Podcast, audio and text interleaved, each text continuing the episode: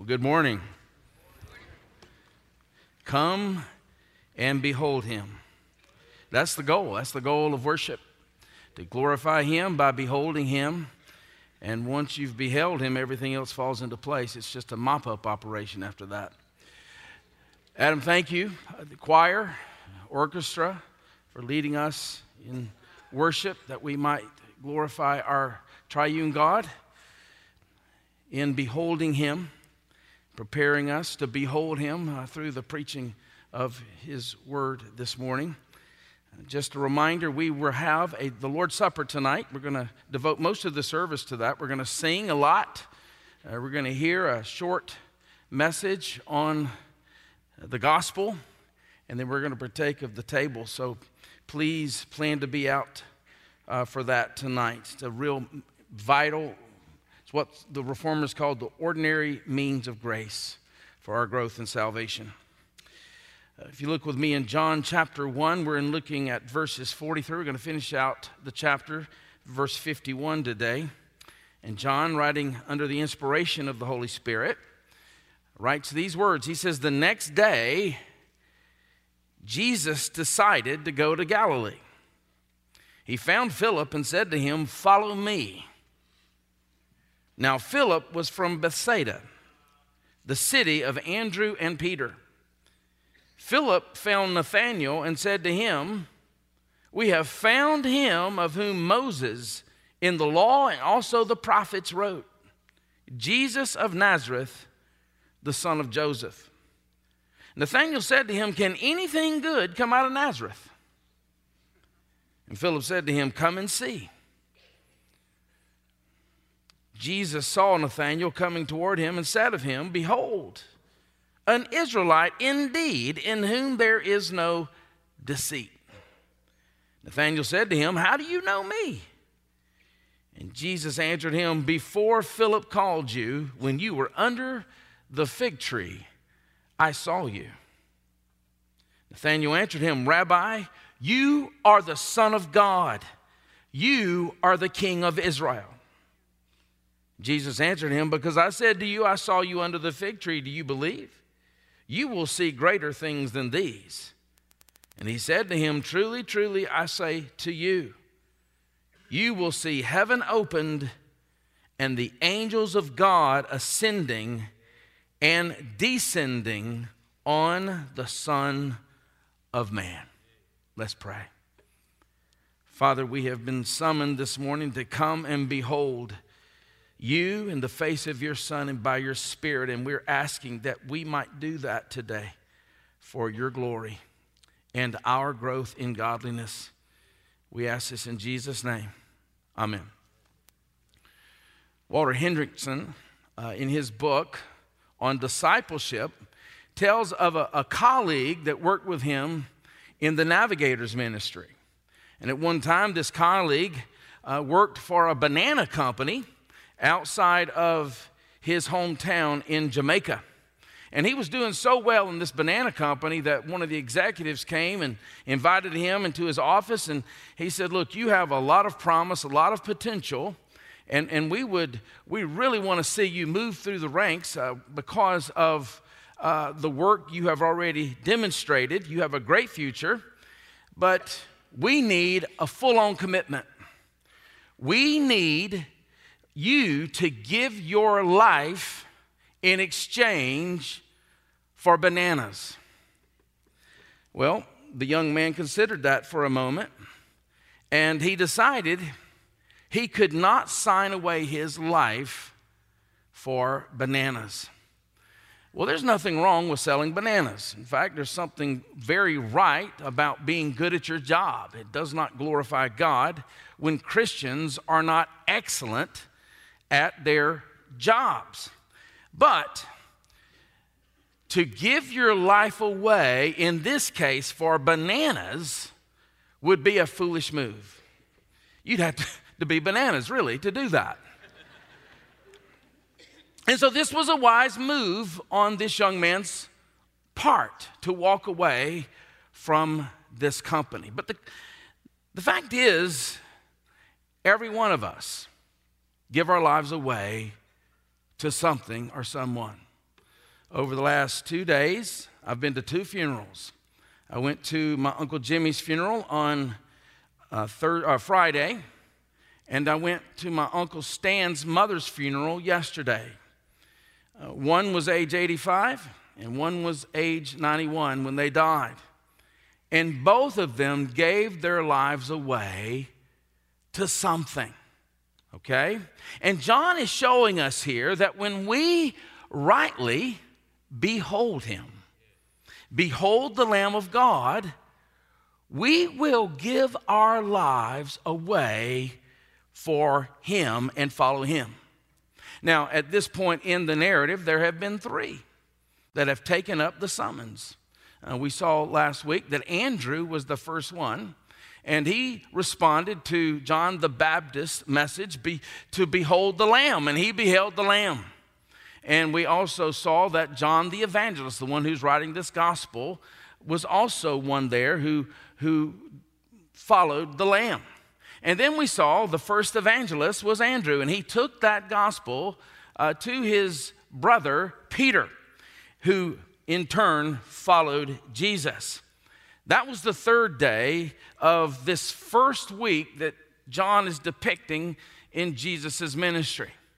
Now we've come to the fourth day of the first week of Jesus' ministry that is laid out by John the evangelist. And, and what we're going to see here in the first few verses is that this Jesus, this Lamb, is the hope of the ages. Therefore, we should follow him. In other words, when we see this summons to follow Jesus, this isn't just giving us a historical description to scratch our, our historical itch. It is a summons to us all. Just as he calls these first disciples to follow him, he is calling you, He is calling me to follow Him. Now, look with me in verse 43. The next day, Jesus decided to go to Galilee. Now, he found Philip and said to him, Follow me. So, again, the first two followers of Jesus were Andrew and, and John, and they came to him because of preaching. In particular, John the Baptist was preaching the Lamb of God, and they responded to a sermon.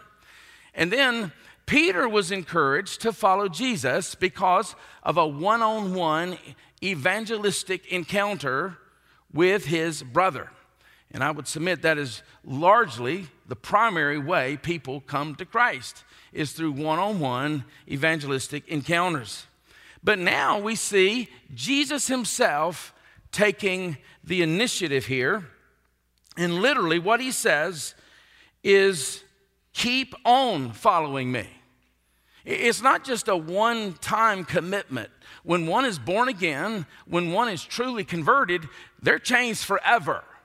And so, one of the evidences that we've truly been converted, truly been born again, is that now becomes the hallmark of your life. It's not to say that you won't fall into patterns sometimes of things you need to deal with and repent of, but as a, as a hallmark of your life, as a, a, a total description of your life, you are one who follows Jesus. And literally, that's what he says here keep on following me. And, and what a glorious display of that declaration in Luke's gospel, when Jesus said in Luke 19, the Son of Man came to seek and to save that which is lost. We see it here. And if you're a believer here today, most of you are.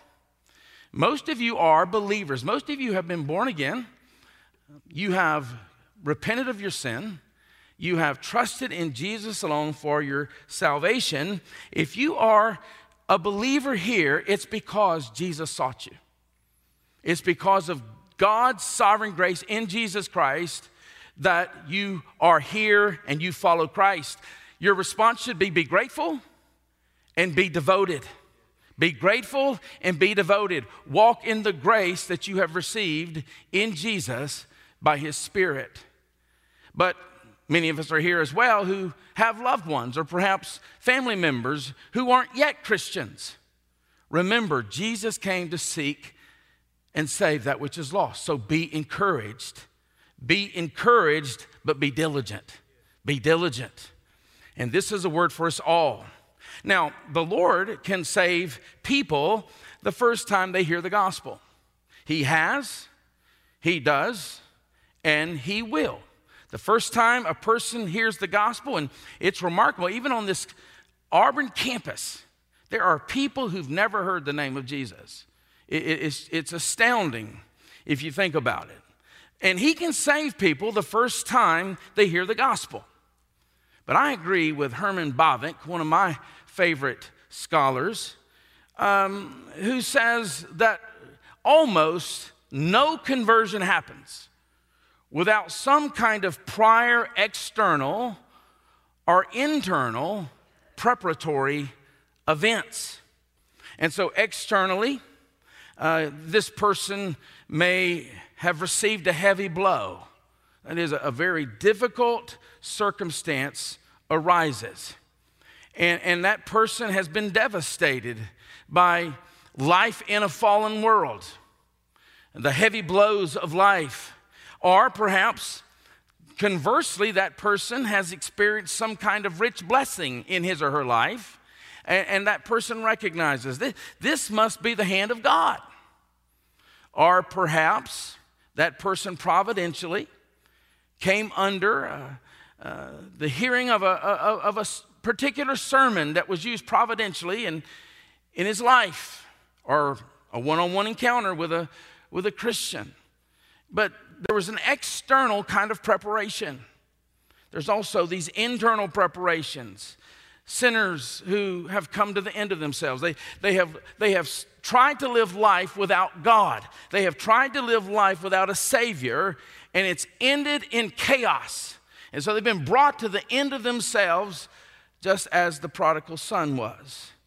And so they begin to experience this internal misery. They, they perhaps develop a fear of, of judgment, of punishment. And they begin to start searching the truth for truth in the scriptures and, and perhaps from friends who, who, who know the scriptures. And, and they long for deliverance. But God has already been at work externally and internally.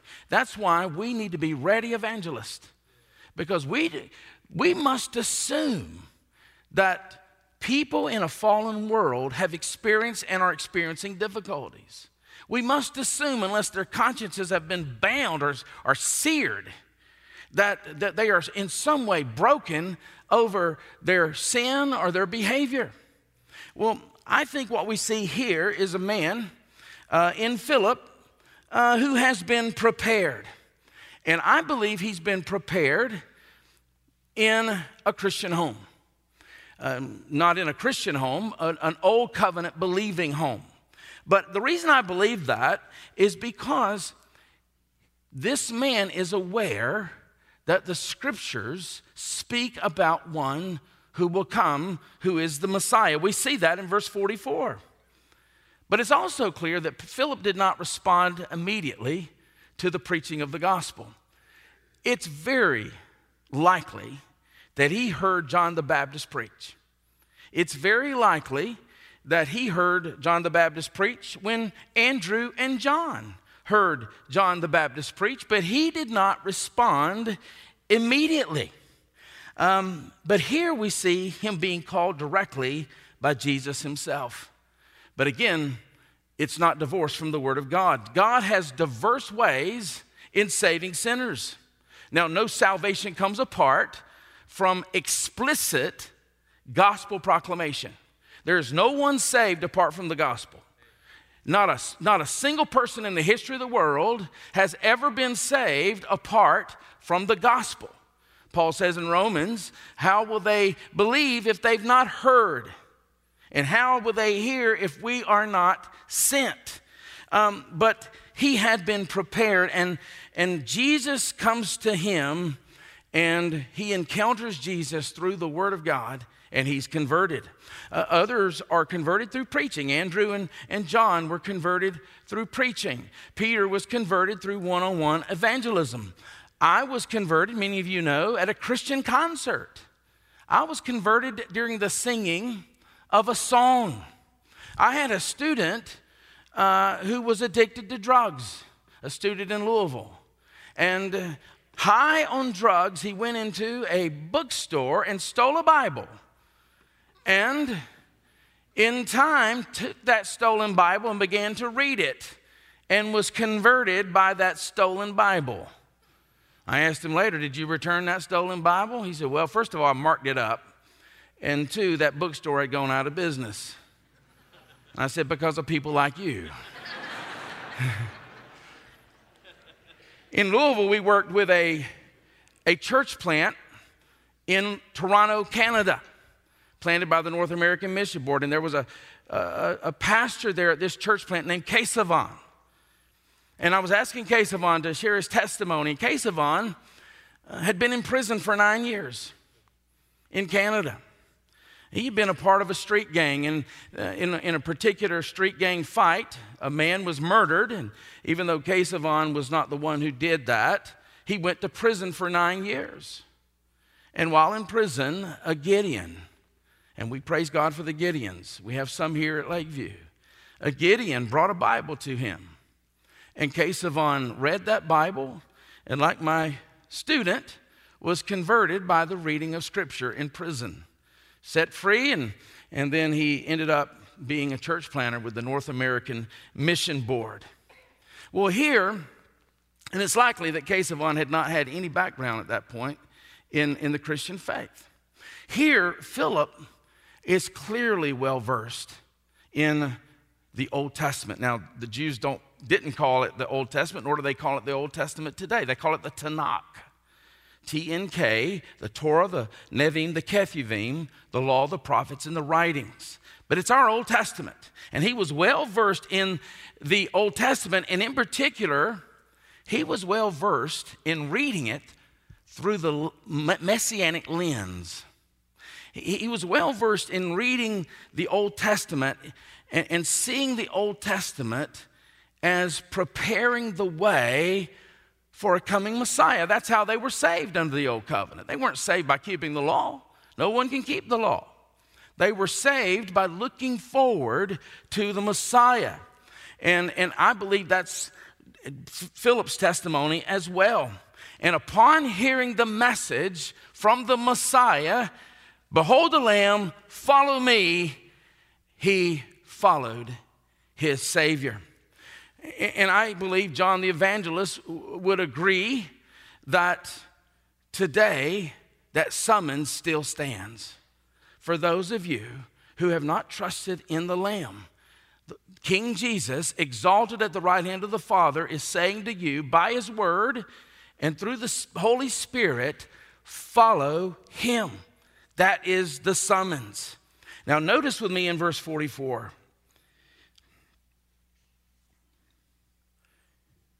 Now, Philip was from Bethsaida, the city of Andrew and Peter. Now, after Jerusalem and Capernaum, Bethsaida is the most frequently mentioned city in the Gospels. So, Jerusalem, Capernaum, and Bethsaida. And it would be where three of the 12 disciples would be from, where they would be born. And, and this reminds us that God has a people everywhere. Because later, Jesus is going to condemn a pronounced woe on this city. Woe to you, Chorazin. Woe to you, Bethsaida. For if the works that have been done among you had been done in Tyre and Sidon, they would have repented in sackcloth and ashes long ago. Therefore, it will be more tolerable for them in the day of judgment. Bethsaida as a whole was a wicked city. And yet, here we have three of the original 12 disciples who are from this wicked city. God has a people everywhere. Needs to be mindful of that. We need to be mindful of that as his evangelists. Now, look with me in verse um, 45. Philip found Nathanael. And so it doesn't say that Philip responded to the summons, Follow me. But it's assumed because now he becomes an evangelist.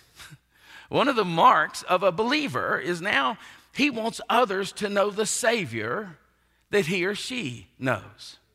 And so he says, it says that he found Nathanael and said to him, We have found him of whom Moses in the law and also the prophets wrote. See, so he's been, he's been anticipating Messiah by reading his Old Testament. Jesus of Nazareth, Son of God. And so uh, Andrew's first recorded act after being converted to Jesus was to go tell his brother. And now here we see Philip's first act is to find Nathanael, who, by the way, uh, his other name is Bartholomew. Uh, in the other Gospels, he goes by the name Bartholomew. It's the same person. Don't be confused there. And he proclaimed to him, We have found the one in whom Moses and the prophets wrote, Jesus of Nazareth. Again, Philip appears here to have already had an old covenant faith looking forward to the Messiah who would come. Uh, and again, because he believed the Old Testament was fundamentally about Redeemer sending. Indeed, later in John chapter 5, we'll get to there, uh, in, in due time, Jesus said to the Pharisees, They believed Moses. If they believed Moses, you would believe me, for he wrote of me. So Jesus himself says Moses wrote about him. Indeed, the entire Old Testament prepares us for the Messiah. That's why we have to read the, the Old Testament the same way Philip read the Old Testament, the same way Jesus read the Old Testament. Just consider a few ways they would have looked to the Son of God from the Old Testament. First of all, um, there were the many prophecies. Uh, the first prophecy being Genesis 3:15 that the seed of the woman would come and crush the head of the serpent. Uh, you have that prophecy in Genesis 49 where, where Judah is told by his father Jacob, being blessed, he says, through the, your seed, through your family, the Messiah is going to come, and the scepter will not depart from your house until you have the obedience of the peoples. And then you got those remarkable prophecies of the, the suffering servant Isaiah 42, Isaiah 49, Isaiah 50, Isaiah 53, the anointed one who would come, Isaiah 61. These were prophecies of the one who would come. And then there were pictures. Some people call them types. And, and these pictures prepared us for the Messiah. The prophets, the priests, and the kings were all pictures of the great prophet, priest, and king who would c- come. It is dry up here. When Moses led his people out of slavery, that was a picture of the greater Moses who would come and lead his people out of the bondage of sin. These are all pictures and types as Joseph sits at the right hand of Pharaoh and he mediates bread to the nations and to Israel who are under the curse of famine and through that brings salvation to the world. That is a picture of the Messiah who would come. Then there's the presence of God these manifestations of God, which some call theophanies or Christophanies, pre incarnate manifestations of the Son of God. Exodus 3, it says, The angel of the Lord appeared to Moses in a burning bush, and that very angel says, I am the God of Abraham, Isaac, and Jacob. Or how about when you have Manoah, who is Samson's father. And the angel of the Lord appears to him in Judges 13, and he says, I have seen God. That's the presence of God that prepares us for the, the Son of God to come. And then there's the providence of God. The entire Old Testament is to be read as one story with a trajectory set on the Son of God. Paul says the mystery revealed is that God is going to sum up all things in heaven and on earth in Jesus Christ. And so the entire Old Testament story is preparing us for Christ the Savior. How about the precepts of God? um, the laws of God. These laws were never intended to save God's people. It was intended to show them how broken and how sin stained they really are, and how they need one who will come and fulfill the law, and one who will die on the cross for our having broken the law. Then there's problems. That's another way the Old Testament prepares us for the Messiah by problems. So, for instance, in the book of Judges, it says that they did not have a king, so they did that which was right in their own eyes. And so you see this sin cycle. They sin, and then they experience sorrow, and then they make supplication, and then they cry out to God in supplication, and God provides a, a judge, a, a savior, if you will. But it's a recurring cycle because they need an ultimate king. And so the Old Testament gives us problems that can only be fixed by the Messiah. And then there's the promises the promises of new heavens and new earth, the promise of resurrection, the promise that, that the nations would be blessed through the seed of, of Abraham. Uh, you have the promise of the outpouring of the Holy Spirit. All of these promises, Paul says in 2 Corinthians 1:20, find their yes and amen in Jesus Christ. And then there's places. Think about the Garden of Eden. God walked with Adam in the garden. I believe that is a Christophany, the Son of God. Um, you have the Holy of Holies, where God made, manifested his presence. He revealed himself to his people through the priest. It's where atonement was made. And what did John tell us? The Lamb of God is the one who came and tabernacled among us, and we beheld the glory of God. And so there are places like um, that we see in the Old Testament preparing us for Messiah. And this was the way that Moses and the true believing Jews read their Old Testament. They were reading their Old Testament, and as history progresses, as revelation progresses, they were coming to understand more and more of the Messiah who would come and their need for that Messiah. But before we see Nathanael's response to uh, Philip here, I want you to notice, and this is important to understanding the narrative, how Philip describes um, Jesus. He says, he is Jesus of Nazareth, the son of Joseph. Now, is there an error here? No. Jesus, there's some truth to what he says.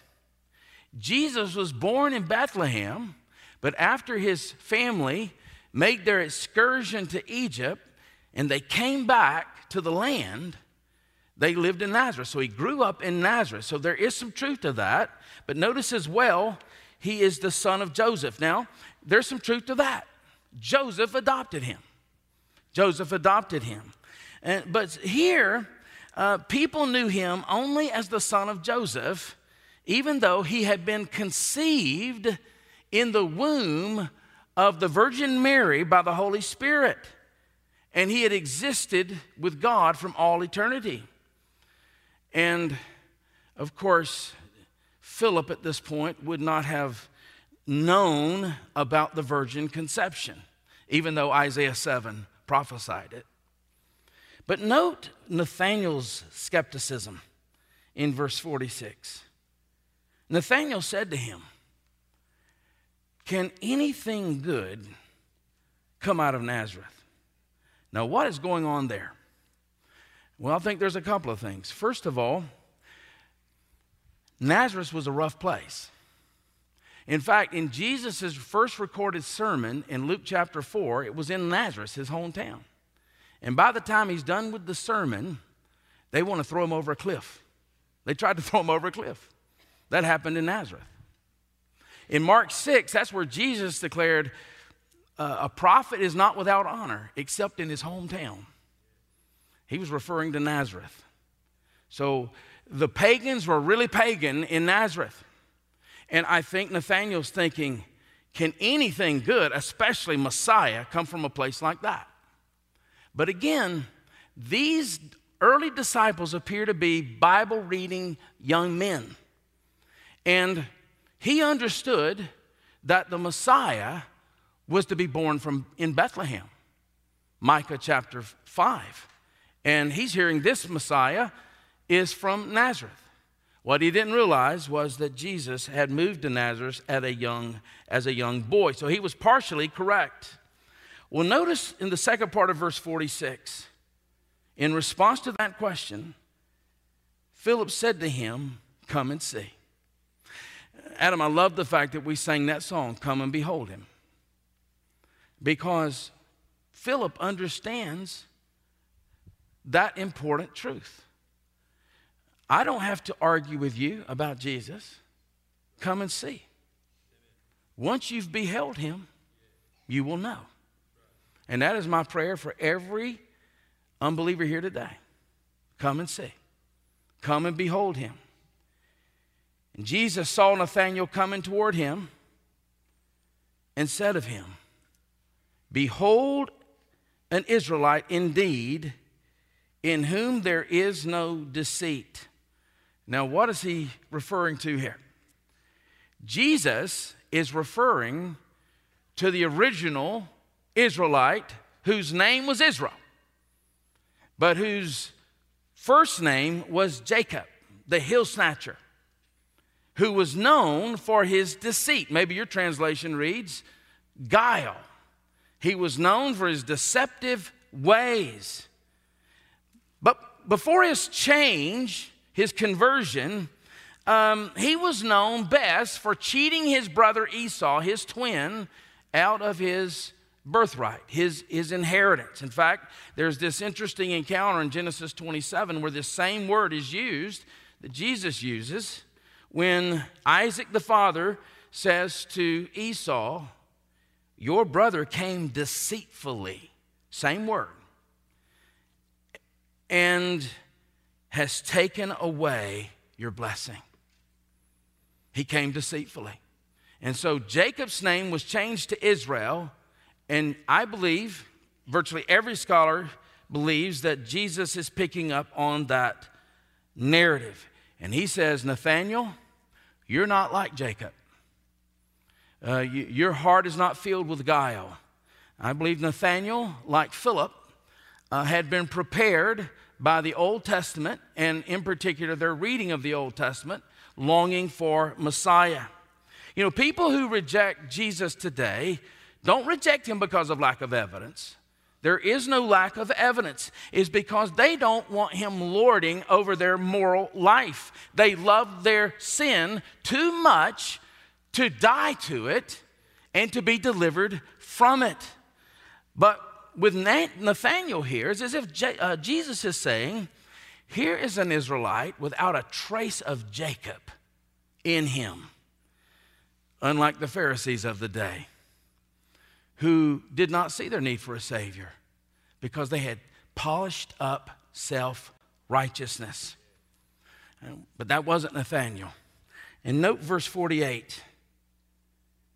Nathaniel said to him, how do you know me? And Jesus answered him, Before Philip called you, when you were under the fig tree, I saw you. What in the world is Jesus saying here? Well, in the Old Testament, to sit under one's fig tree is associated with the enjoyment of the blessing of God under the righteous reign of the Davidic king. Let me give you a couple of examples. 1 Kings 4:25. Judah and Israel lived in safety from Dan even to Beersheba, from the top, very, very northern part of Israel to the very southern part, every man under his vine and under his fig tree, all the days of Solomon. What that's communicating is that they are receiving the blessings of God mediated through this Davidic king Solomon. Of course, an exile occurred. God brought judgment. They went into uh, Babylon, and the Davidic kingship was destroyed. There was no king. But the believing Jews knew God was faithful to his promises.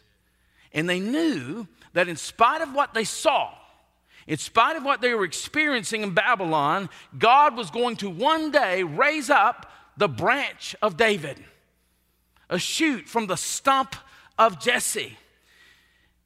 And that's what Micah prophesies when he, he writes that when Messiah comes, chapter 4, verse 4, they shall sit every man under his vine and under his fig tree. He's going to restore. Zechariah, in the same way, writes In that day, every one of you will invite his neighbor to come under his vine and under his fig tree. In other words, the believing Jews, after the exile, would sit under the fig tree, symbolically longing for the day when Messiah would come. And tradition tells us they would have their Tanakh, their Old Testament Bibles open meditating on the law, waiting for Messiah as they sat under the fig tree. I believe that's exactly what Nathaniel was doing. I believe he had his Bible open, and I can't prove this, this is just speculation. I believe he was reading Genesis 28 about Jacob. When Jesus confronts him and says, An Israelite without guile unlike the man you just read about. And that's, I believe, explains Nathanael's response. Nathanael answered him, Rabbi, basically, how did you know that? Oh, I know. You are the Son of God. You are the King of Israel. He is in awe. Remember, the summons from Philip was come and see. Nathanael has come and he has seen. He has beheld the Son of God. And that response was, You are the Son of God. You are the King of Israel. Well, notice in verse 50, Jesus answered him, Because I said to you, I saw you under the fig tree, do you believe? You will see greater things than these. Now, I want you to note the order here believing and then seeing.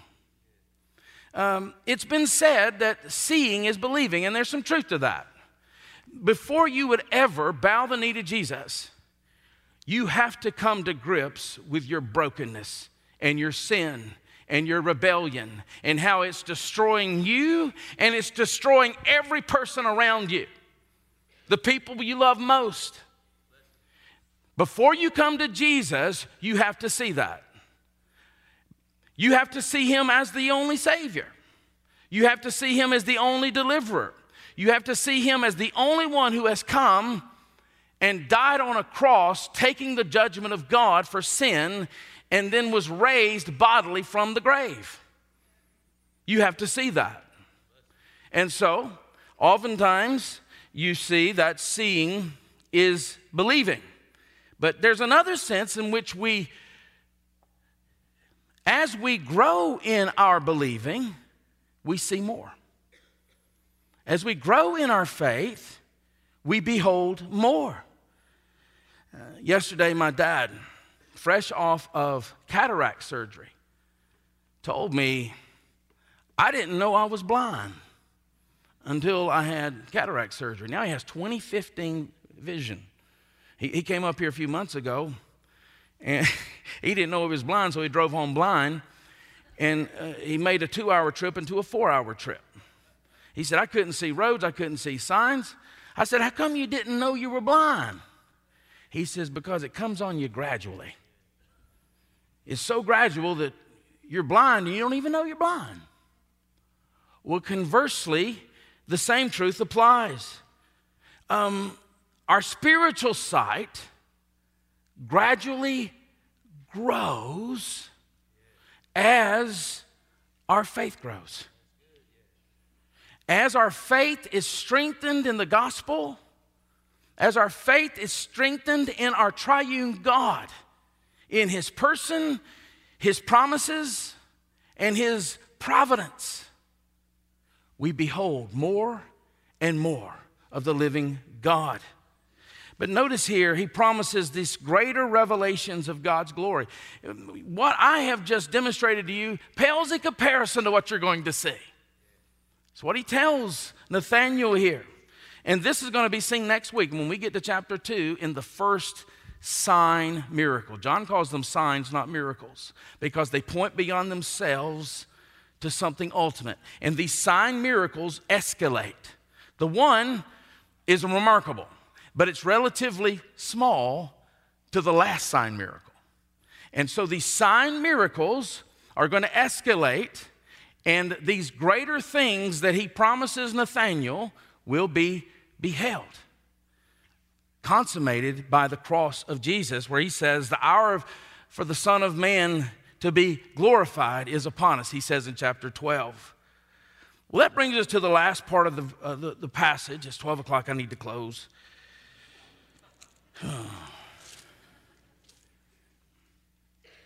that brings us to the second point Jesus is the place where we encounter God. Follow him. And he said to him, Truly, truly, or verily, verily, I say to you, you will see heaven opened and the angels of God ascending and descending on the Son of Man. This is why I believe Nathaniel was reading Genesis 28. First of all, he's already referred to Jacob when he says, An Israelite in whom there's no deceit. And now, here, he's alluding to Genesis 28 again. You know the story. Jacob fled from his brother after he stole the, the uh, birthright, and he ends up in this place that was originally called Luz or Luz. And he's very tired and he lays down, and you know you're tired when you use a stone as a pillow. And uh, when he went to sleep, he had a dream. It was a vision, a revelatory vision. God is at the top, and there's a ladder. And angels are ascending and descending on that ladder. And God says to Jacob, He says, in spite of your behavior, I am going to bless you with the promises I made to Abraham. And, and Jacob's response was, This is the house of God. This is the gate of heaven. And he names that place Bethel, the house of God. And notice what Jesus is saying here I am the fulfillment of that. That dream points to me. You will see heaven opened and the angels of God ascending and descending on the Son of Man. I am the ladder. I am the place the person where you encounter God. This is where God's greater revelation will come. It's in the Son of God. And that's where Nathaniel was converted. And so at the end of the fourth day, there's five converts. There's five converts. Praise God for those five converts because it's going to multiply. It began with them, but here we are, sitting here 20, Lakeview in Auburn, Alabama, because the five converts multiplied themselves, who multiplied themselves, who multiplied themselves, and here we are, the products of that. They were converted, their, their lives were changed, but as we're going to see, their faith was puny at first, just like ours. Your faith is not perfected the moment you're converted. And, and even though you're changed, you have to grow because you're not perfected, and they're going to be anything but perfect.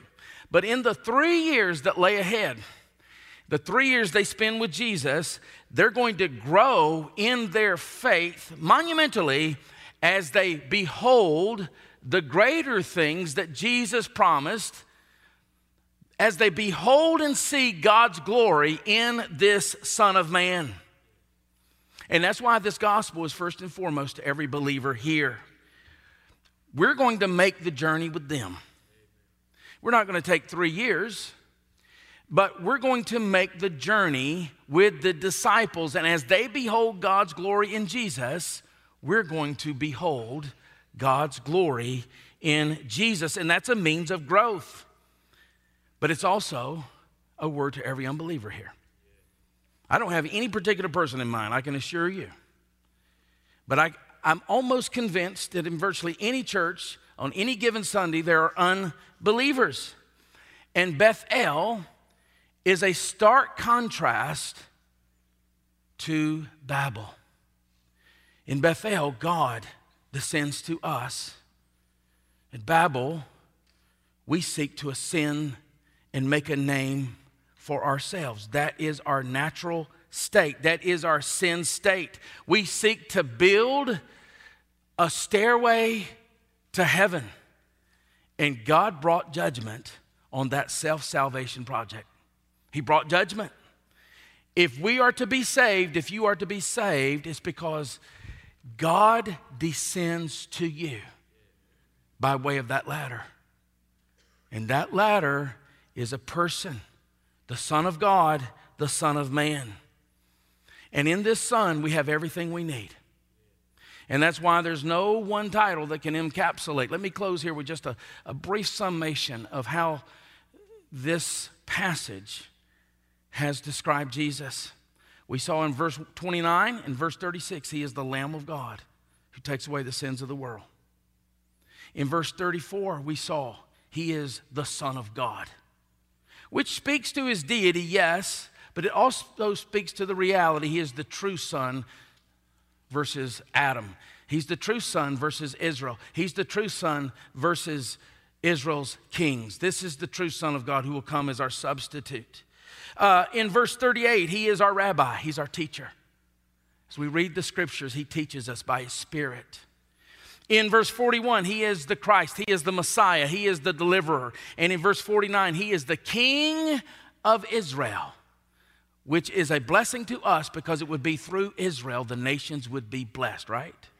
And then in verse 51, he is the Son of Man, which picks up Daniel 7 language where he defeats all the beasts of the world and restores the kingdom back to the Father. John is wooing us. John the evangelist is wooing us. He wants you to see that Jesus is the one you were created for, therefore, follow him. Deny yourself, take up your cross, and follow him. That's a summons to us all.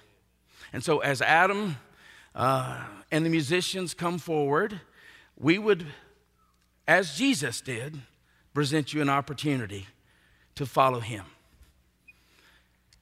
The Bible says you need a Savior. The Bible says that without that Savior, you will be separated from God for all eternity in a horrible place of judgment. And yet, in the Savior, we have one who took that hell for sinners like you.